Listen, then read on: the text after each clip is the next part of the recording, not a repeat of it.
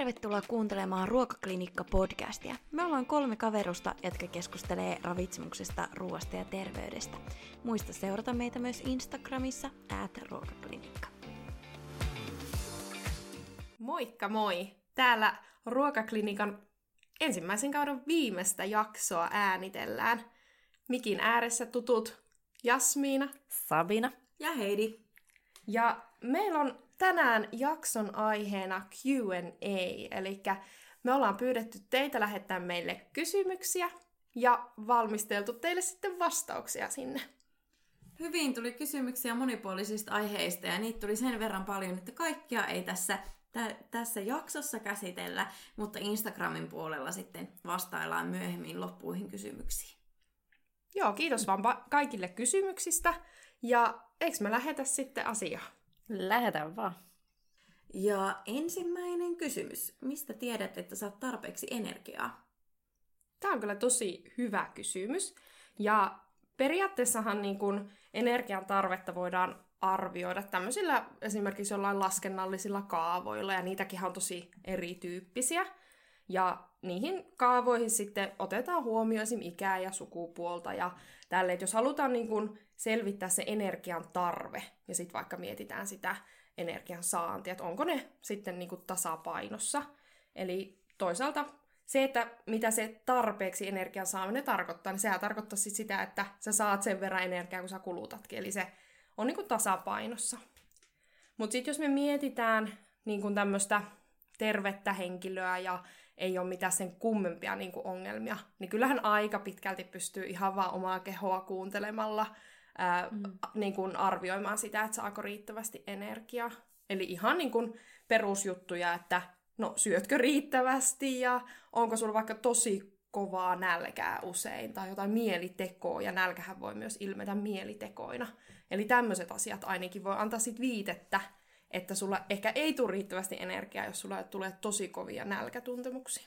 Niin ja ehkä se, että se mieliala ei pääse heittelemään, eli että jos syö suurin piirtein niin kuin tasaisin väliajoin ja tarpeeksi, niin sitten se verensokerikaan ei pääse samalla tavalla heittelemään ja vireystila pysyy parempana.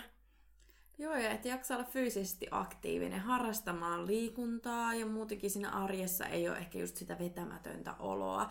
Ja myöskin sit pitkällä aikavälillä se painon pitäisi pysyä suunnilleen samana. Ei se ole niinku gram, grammalleen tai sadan gramman tarkkuudella välttämättä sama, kuin moni tekijä vaikuttaa siihen. Naisilla etenkin niinku hormonit ja miten nestettä vaihtelee sen kuukautiskierron aikana. Mutta et esimerkiksi vuoden aikana se paino ei juurikaan muuttuisi suuntaan tai toiseen, niin aika hyvä merkki jo.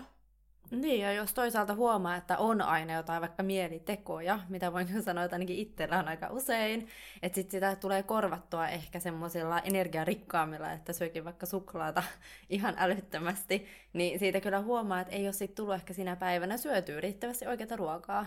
Eli periaatteessa voidaan käyttää tämmöisiä kaavoja, mutta sitten loppujen lopuksi ainoa niin luotettava tapa seurata sitä, että onko se energian saanti ja energian kulutus tasapainossa, niin just se painon seuranta, että se paino pysyisi mahdollisimman ää, niin kuin samalla tasolla, niin se kertoo niin kuin siitä, että se energian saanti on ollut kulutusta vastaavaa.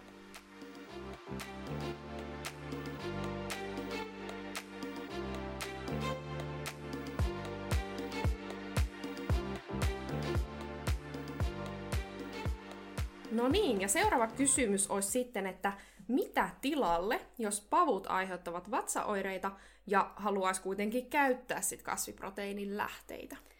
Joo, mä itse asiassa voisin vastata tähän, kun olen joutunut itsekin näitä asioita miettimään. Öö, tosiaan tofu on semmoinen, mitä suuri osa ihmisistä sietää, ja sitä siedetään aika hyvin, ja siitä onneksi löytyy paljon erilaisia niin kuin makuvaihtoehtoja, jos ei jaksa lähteä itse maustamaan, että sitä kannattaa käyttää. Sitten kannattaa miettiä, että mitkä pavut on niitä, mitkä aiheuttaa oireita, koska välttämättä, jos yksi papu aiheuttaa oireita, niin ne muut ei välttämättä aiheuta niitä. Sitten löytyy vaikka soijapapua ja härkäpapua, kidneypapua, kaiken näköisiä. Sitten linssit on hyviä, niitä kannattaa kokeilla. Pähkinöitä, siemeniä, esimerkiksi chian siemeniä tai pellavan siemeniä. Joo. Ehkä semmoinen pointti vielä, että Ö, aika mon, siis sehän on tosi yleinen, että pavut aiheuttaa ja herneet myös niin kuin vatsaoireita. Ja suurimmalle osalle ihmisistä ne aiheuttaa, mutta se, että jos sitten aloittaa ensinnäkin tälle pikkuhiljaa tuomaan niitä sinne ruokavalioon ja sitten ää, vaikka sieltä tulisi vähän niitä oireita, niin jaksaa vähän niin kuin jatkaa sitä kokeilua, niin se voi olla, että se suolisto vähän niin kuin tottuu siihen. Eli ei heti luovuta, jos ekalla kerralla tulee oireita, vaan silleen niin kuin pikkuhiljaa sitten jatkaa ja kokeilee, jos ei ne oireet niin sitten helpota ajan kanssa, niin totta kai voi olla tilanne, että ei, ei ne sitten vaan sovi. Joo, ja sama siis itse asiassa on linssien kanssa. Nehän aiheuttaa monille myös vatsavaivoja, mutta että niidenkin kanssa sitten vaan sillain pikkuhiljaa aloittaa sen käytön. Ja kannattaa muistaa se, että myös muissa, esimerkiksi viljoissa on proteiinia, eli niin kuin kaikkea ei ole pakko saada niin sanotusti, mitkä mielletään puhtaasti proteiinin lähteeksi. Ja yleensäkin on hyvä nyrkkisääntö, että jos saa tarpeeksi energiaa ruokavaliosta, niin saa yleensä myös tarpeeksi proteiinia. Ja jos on tähän se, että oikeasti ei meinaa se vatsa tottua, niin kannattaa myöskin kypsentää hyvin ne vaikka ne pavut tai muut tuotteet, ettei semmoisena vaikka tölkkipapuja suoraan, suoraan vedä siitä purkista, vaan jollain tavalla vielä kypsentää. Joo, ja siis sitten toisaalta öö, myös se, että jos vaikka käyttää töl- tölkkipapuja tai muuta tämmöistä, niin siitä on päässyt osittain niin kuin liukenemaan niitä, niitä ainesosia, jotka saattaa häiritä vatsaa, niin niitä kannattaa sitten kunnolla huuhtelee, ja muutenkin liottaminen yleensä auttaa aika paljon. Mutta ehkä tämäkin on semmoinen, että pitää yksilöllisesti kokeilla, että ka- ei ole semmoisia yleispätevää niin ohjetta, mikä sopisi kaikille. Joo, mutta toi oli tosi hyvä vinkki mun mielestä toi, että ei niinku niputa kaikkia papuja äh, niinku samaan, vaan että mm. kokeilee vähän, että sopisiko joku toinen, vaikka joku toinen ei ehkä sitten käy. Niin. Ja kysymys numero kolme, eli minkä takia ketogeeninen ruokavalio toimii painon pudotuksessa? Tämä on kyllä hyvä kysymys ja semmoinen, mitä tosi paljon kysytään. Mutta pitäisikö meidän kuitenkin eka niin kun avata, että mistä ketogeenisessä dietissä yleensäkään on kyse? Joo, ehdottomasti. Kyllä. Eli ketogeenisessä dietissähän rajoitetaan hiilihydraattien saantia. Ja käytännössä ruokavalio ketogeenissä koostuu lihasta ja rasvasta, tai niin kuin proteiinista ja rasvasta. Ja mihinkä tämä perustuu, niin ketogeenisessä dietissä sitä noudattamalla, niin elimistö ei saa glukoosia samalla tavalla kuin normaalisti. Ja meidän elimistöhän käyttää pääasiana energianlähteenä glukoosia ja se muodostaa sitä ruoasta, mitä se saa elimistöön. Ja esimerkiksi meidän aivot on aika rajoittuneita, että minkälaisia energialähteitä ne voi käyttää. Glukoosi on se pääasiallinen.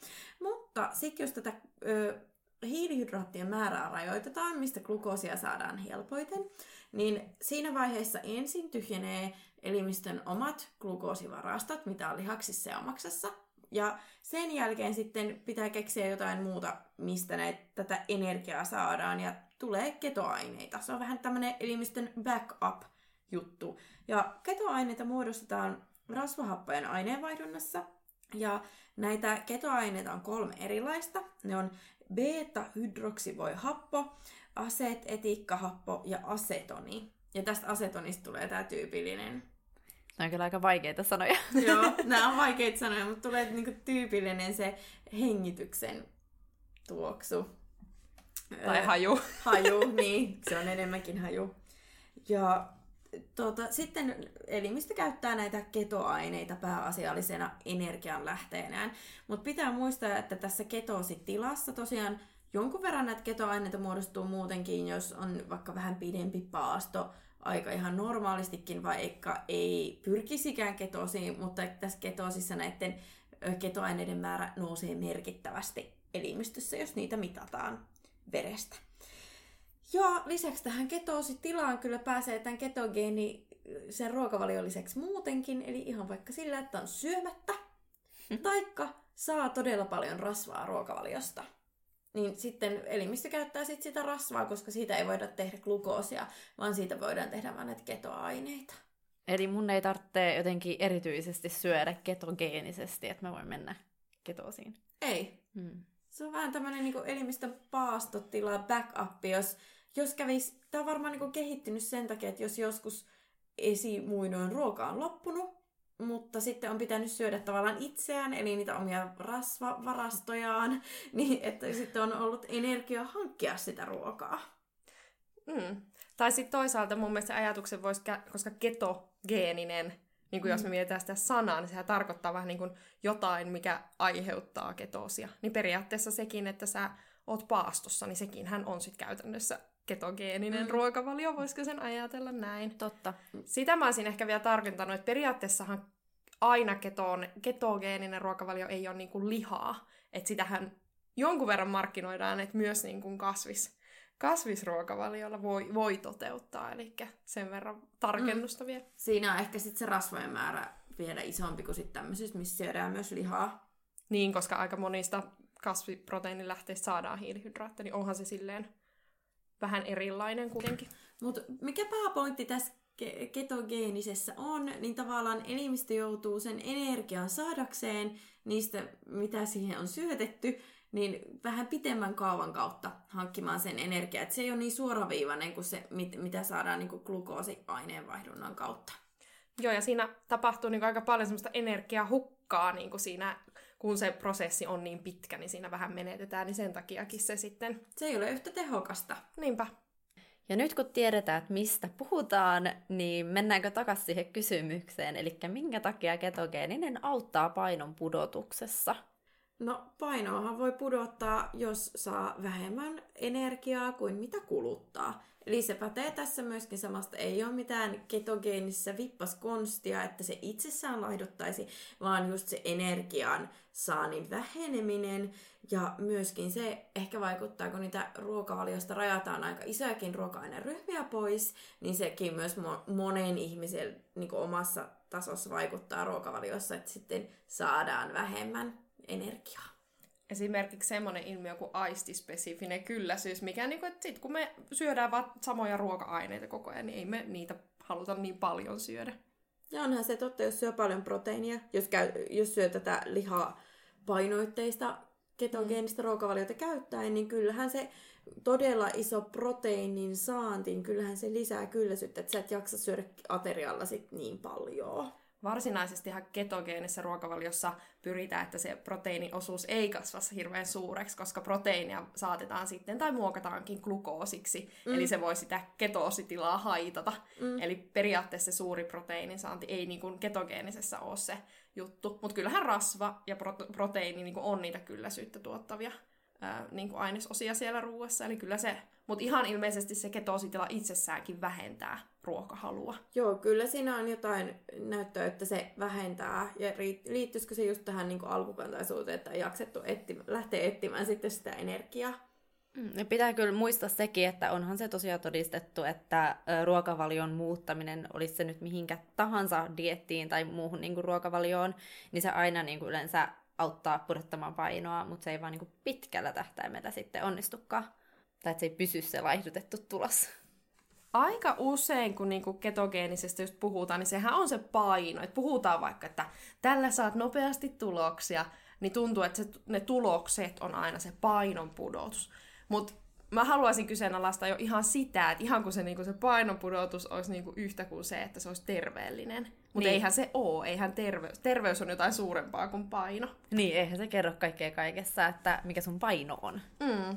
Et kyllä tässä niinku ketogeenisessä ihan siis semmoisia niinku sit terveydelle ää, niinku riskejä on esimerkiksi kuidun saanti periaatteessa varmaan teoriassa on mahdollista ö, näiden kasvisrajoitustenkin sisällä saada, saada niin kuin se riittävä kuidunsaanti kasaan, mutta ö, tässäkin nyt on hyvä erottaa teoria ja käytäntö. Että olisi kiva, että olisi, olisi niin kuin tutkittaisi sitä, että kuinka paljon sit oikeasti ketogeenistä ruokavaliota käyttävät saa niitä kuituja.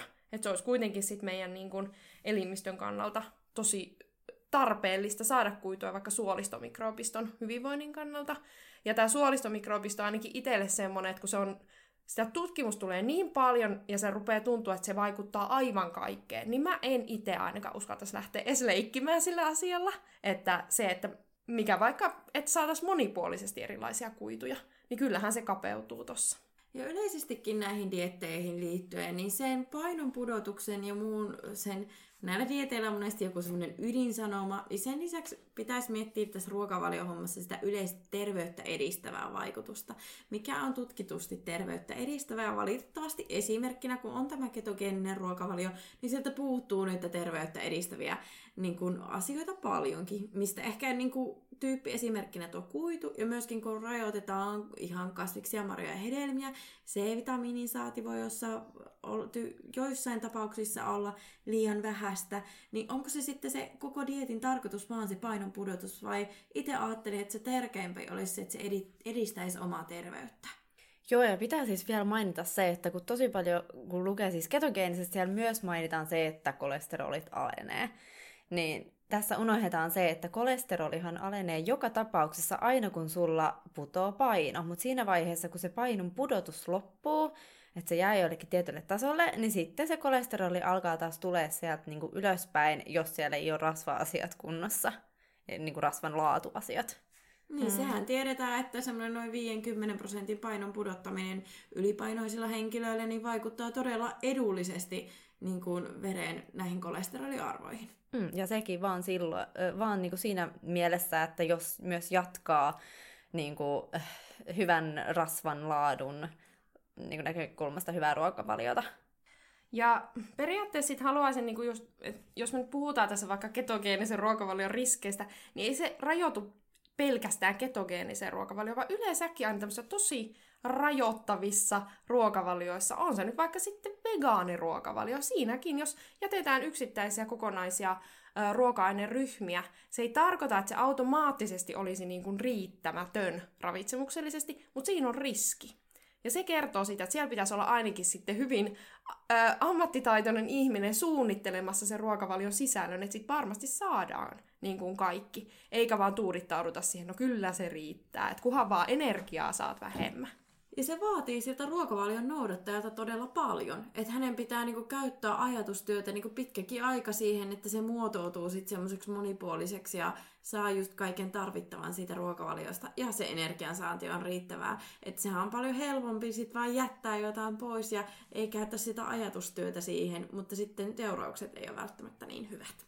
Joo, ja mitä vähemmän sulla on ö, rajoituksia ruokavaliossa, niin sitä monipuolisemmin sä niitä ravintoaineitakin sitten saat kyllähän tässä voi jotain hyvääkin olla. Me ollaan ravitsemus, tulevina ravitsemusterapeuttina ja varmasti Heidikin tulevana lääkärinä aina pitää etsiä jotain hyvää. Mm. niin, voihan siinä jotain hyvää olla. Ihminen voi vaikka kiinnostua omasta terveydestään tätä kautta. En mä tiedä, tarvisiko se nyt ihan tota kautta mennä sen mm. kiinnostuksen. Mutta periaatteessa jotain hyvää voi olla. Mutta yksi tämmöinen vähän niin kuin väittämä, mikä mua niin kuin ottaa itteeni kaaliin, on se, että tätä ketogeenisuutta, sitä niin kuin, markkinoidaan jotenkin sillä tavalla, että tämä on elimistölle luonnollinen tila ja mm. sinun elimistösi luonnostaan hakeutuu tähän tilaan, kun, kun niitä hiilihydraatteja ei ole. Ja onhan se. Ketositila on seurasta siitä, että sulla ei ole hiilihydraatteja saatavilla. Mutta jotenkin se, että se luonnollinen tila olisi joku tavoiteltava tila. Eihän se ole niin synonyymi sille. Kyllähän vaikka se, että meillä nousee kuume, sekin on ihan luonnollinen meidän kehon reaktio. Mm. Mutta harva meistä niin kuin, tavoittelee jotain 39 celsiusastetta, mikä voisi olla muuten taas hyvä dietti, koska siinä myös energiankulutus kasvaa. Mä mietin sitä, tuli mieleen tuosta sun kom, niin pointista, että onko tämä ke- ketositila elimistölle myöskin niin kuin yksi stressitekijä, koska niin kuin mä itse ajattelin sen, että minkä takia se on muodostunut, niin se on se, että elimistö ei saa just sitä ykkösvaihtoehtoa, mitä se haluaisi, niin se olisi ehkä vähän niin kuin joku tämmöinen stressiä nostattava tekijä. En tiedä, onko, tällä ei todennäköisesti ole mitään tieteellistä perustetta, mutta mun ajatusketju ehkä lähtisi tähän suuntaan. Mm. Boom! Siis mulla nyt räjähti aivot tästä ihan älyttömän hyvä kommentti. Mä pitää selvittää asiaa.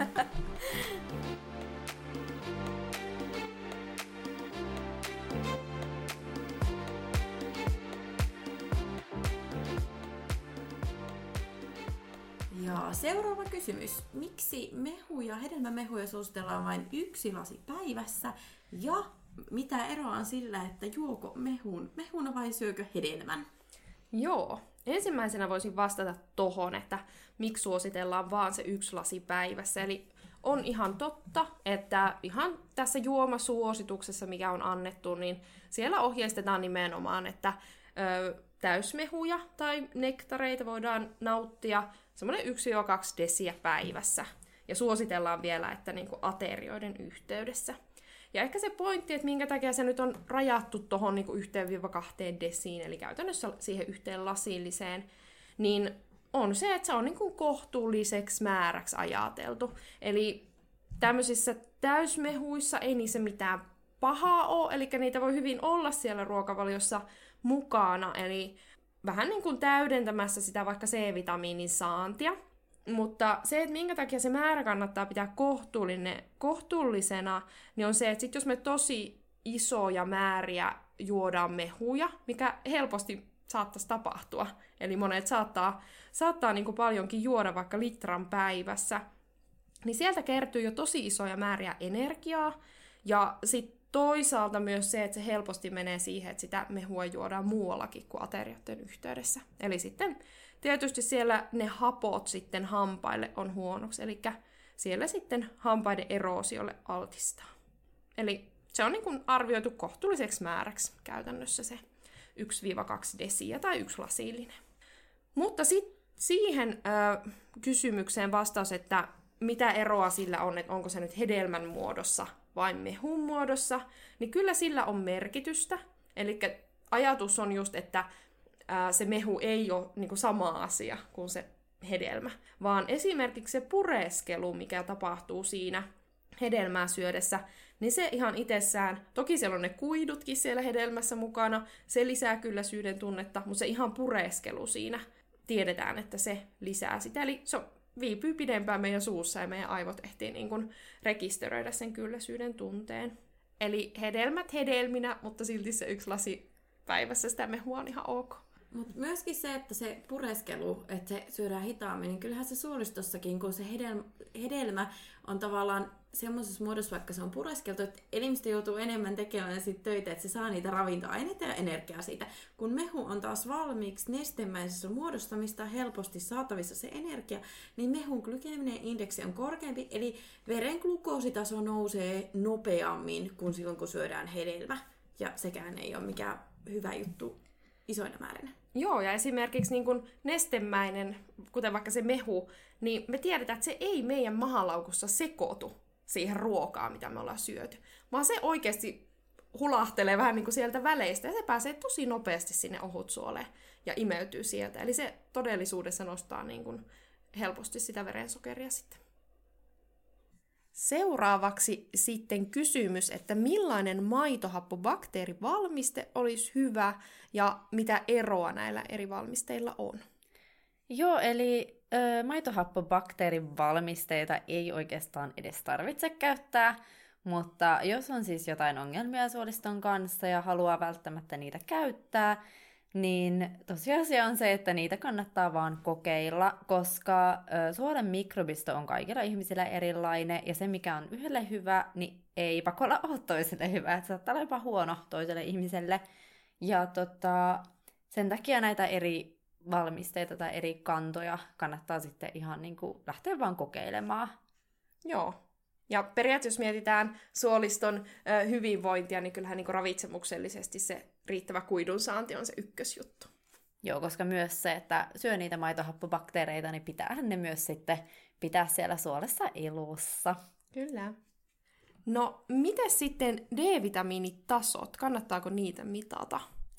Niistä ei ainakaan kannata maksaa erikseen, ellei siis lääkäri ole sinua määrännyt D-vitamiineja mittaamaan. Ja siinä tapauksessa yleensä niistä ei tarvitse itse maksaa. Eli jos on semmoinen perus 10 mikrogramman valmiste käytössä, niin yleensä ei ole mitenkään huolta D-vitamiinin saannista. Ja ainahan se ei myöskään niistä mittauksissa näy, että sen takia se on aika lailla turhaa, koska D-vitamiini pakenee rasvaan joillekin ihmisillä enemmän kuin toisilla, eli se varastoituu sinne. Ja sitten kun mitataan sitä D-vitamiinitasoa, niin se ei näykään siellä testeissä. Ja tuleekin vaikka esiin, että sulla onkin D-vitamiinin puutos, vaikka ei sitä oikeasti ole, koska se onkin siellä rasvassa.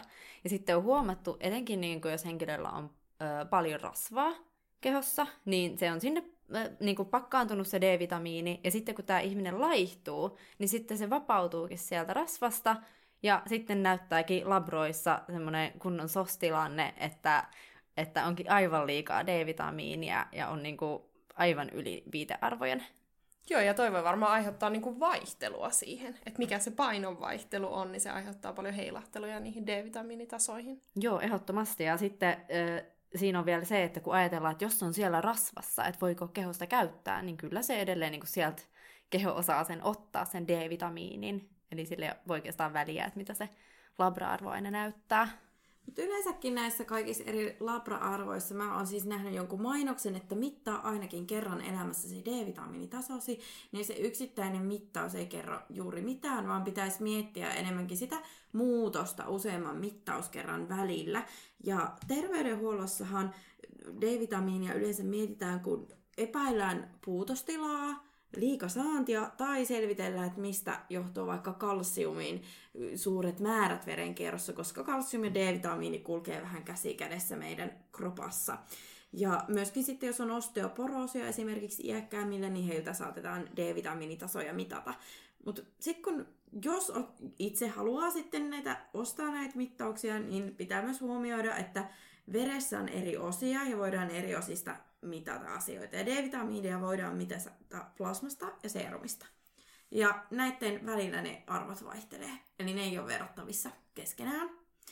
Ja eivät ole siis vertailukelpoisia. Sitten toinen juttu, paljon näkee niin keskustelua näistä viitearvoista. Eli Jenkeissähän on esimerkiksi suositukset, että pitäisi olla Suomea ja muita Pohjoismaita korkeammat D-vitamiinitasot, omassa verenkierrossa, mutta Pohjoismaissa on otettu huomioon tämä valitettava pimeys talvisaikaan, jolloin iholla ei muodostu D-vitamiinia, että joka tapauksessa täällä asuvien henkilöiden D-vitamiinitasot laskee sen, sen takia. Ja kuitenkin tämä viitearvo on semmoinen, että siinä alimmalla viitearvolla niin ei vielä ole D-vitamiinin puutostila. Ja näissä viitearvoissa on tosi paljon niin yksilöllistä vaihteluvuutta, että tämän pimeyden lisäksi pitää miettiä ö, tota, vaatteiden peittävyyttä, koska jos vaate ihon päällä, niin ei se sitä D-vitamiinia muodosta auringossa. Ja myöskin sitten ihon pigmentaatio, että tummempi iho niin muodostaa vähemmän ja vaaleampi iho enemmän. Eli nämä ei ole sitten ihan verrattavissa niin keskenään maittenkaan niin välillä. Ja tämä on kyllä keskustelu alla nämä suositukset, mutta ei nämä suomalaiset kyllä. Jos saat suomalaisten suositusten mukaan, niin et ole kyllä niin D-vitamiinin puutusriskissä. Ja loppuun vielä suuri kysymys. Mikä on teidän mielestä suurin haaste ravitsemusalalla? No, mun mielestä yksi ainakin tosi iso on jotenkin ravitsemusalan semmoinen niin villeys. Tai jotenkin se, että miten tavallinen kuluttaja näkee ravitsemusalan. Joskus tuntuu, että vähän unohtuu se, että on niin kuin ravitsemus on tiedettä. Ravitsemustiede on tiedettä. Eli jotenkin ehkä se, että ei niinku ymmärretä ehkä sitä koulutuksen merkitystä ja näin. Mutta en mä tiedä, sitten toisaalta tämä tämmöinen kaikki mututieto, niin sehän entisestään vaan lisää meidän koulutettujen ihmisten tarvetta. Eli sitten toisaalta ei se ei ole ainakaan meiltä työt loppumassa, sanotaan näin. Hmm, totta. Öö, mun mielestä tota, ravitsemusalalla tämä tutkimus on aika haasteellista ja myös sen tulkitseminen on aika haasteellista, koska on erittäin vaikeaa tehdä esimerkiksi pitkittäistutkimuksia ihan senkin takia, että ruokailutottumukset muuttuu koko ajan ja ne on oikeasti muuttunut ihan älyttömän paljon, kun mietitään vaikka meidän omia vanhempia, että sitten niiden tutkimusten tulkintaan tarvitsee kyllä nimenomaan ravitsemusalalta kouluttautuneita henkilöitä. Joo, ja mä kyllä mä ainakin myönnän itsekin, että vieläkin vaikka on niinku maisterivaiheen opinnot tehnyt, niin silti mä en koe, että mä olisin niinku semmoinen täysin pätevä. Että se, se vaatii tutkia koulutuksen mm. oikeasti. Ja ihan selvennykseksi, niin pitkittäistutkimuksillahan tarkoitetaan tämmöisiä yli ajan olevia tutkimuksia, eli seurataan vaikka niin kuin kymmenen vuoden ajalta, eikä vaan sitä yhtä tiettyä he, ajan hetkeä, vaan niin kuin pitemmällä ajalla näitä asioita. Joo, ja ehkä se, mikä niin kuin just ravitsemustieteen tutkimuksessa on myös se haaste, sit mikä on vaikka tämmöinen trendi-ilmiö, vaikka nyt se ketogeeninen ruokavalio, ja mm. sitä, jos sitä haluttaisiin tutkia silleen kontrolloidusti, eli ei niin kuin valittaisi suoraan vaan niitä ihmisiä, ketkä nyt sattuu ketogeenistä ruokavaliota toteuttamaan, koska se on niin hankala asetelma, kun siinä voi olla niin monta muuttuvaa tekijää. Mutta se, että jos me haluttaisiin kontrolloidusti tutkia sitä, niin se on oikeasti haastavaa, koska siihen ei luultavasti saa edes eettistä lupaa. Koska mm. se oletus on se, että se ei ole terveydelle edullista.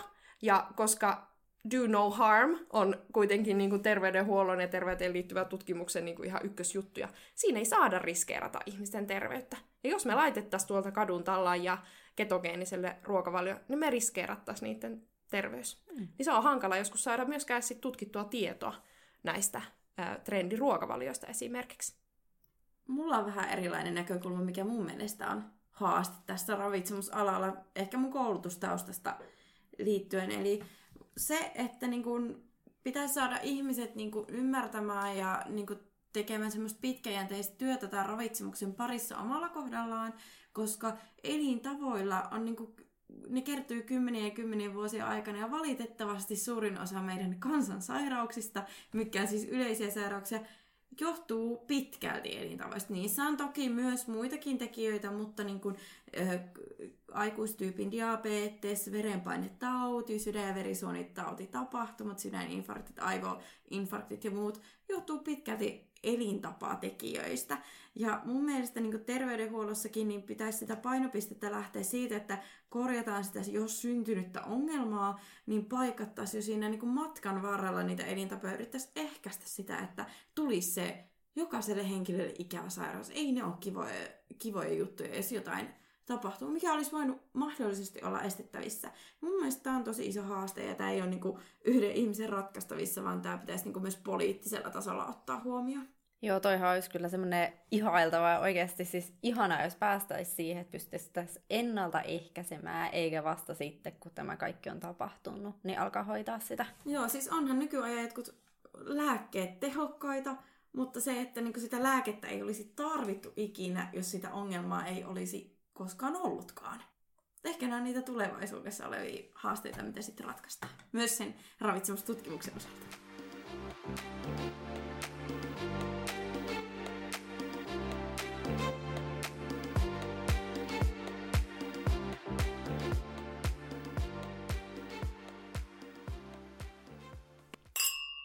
Ja näin Ruokaklinikka vaihtaa vapaalle, nimittäin viimeinen jakso on nyt äänitetty. Ihan mahtavaa apua. Ää! Tätä on kyllä ollut ihan sairaan kiva tehdä ja toivottavasti te kuulijat olette saaneet paljon tästä irti meidän näistä jaksoista. Itse olen ainakin oppinut aivan tosi paljon niin kuin näistä aiheista, mitä me ollaan käsitelty lisää. Tämä on ollut kyllä tosi mukavaa. Niin kyllä on. Pitäisiköhän meidän jatkaa tätä joskus? Joo, me voitaisiin kertoa teille sitten Instagramin puolella, että milloin me jatketaan taas. Ja pysykää muutenkin kuulolla Instagramissa, koska postauksia meillä kyllä tulee sinnekin puolelle vielä. Eli at ruokaklinikka. Ja kiitos tosiaan, kun kuuntelitte meidän koko kauden. Toivottavasti sait tästä tosi paljon irti ja hyvää syksyn jatkoa. Ja joulun odotusta myös. Ja uutta vuotta. Mikä tässä mitä tulee väliin. Moi moi! Moikka! Moikka!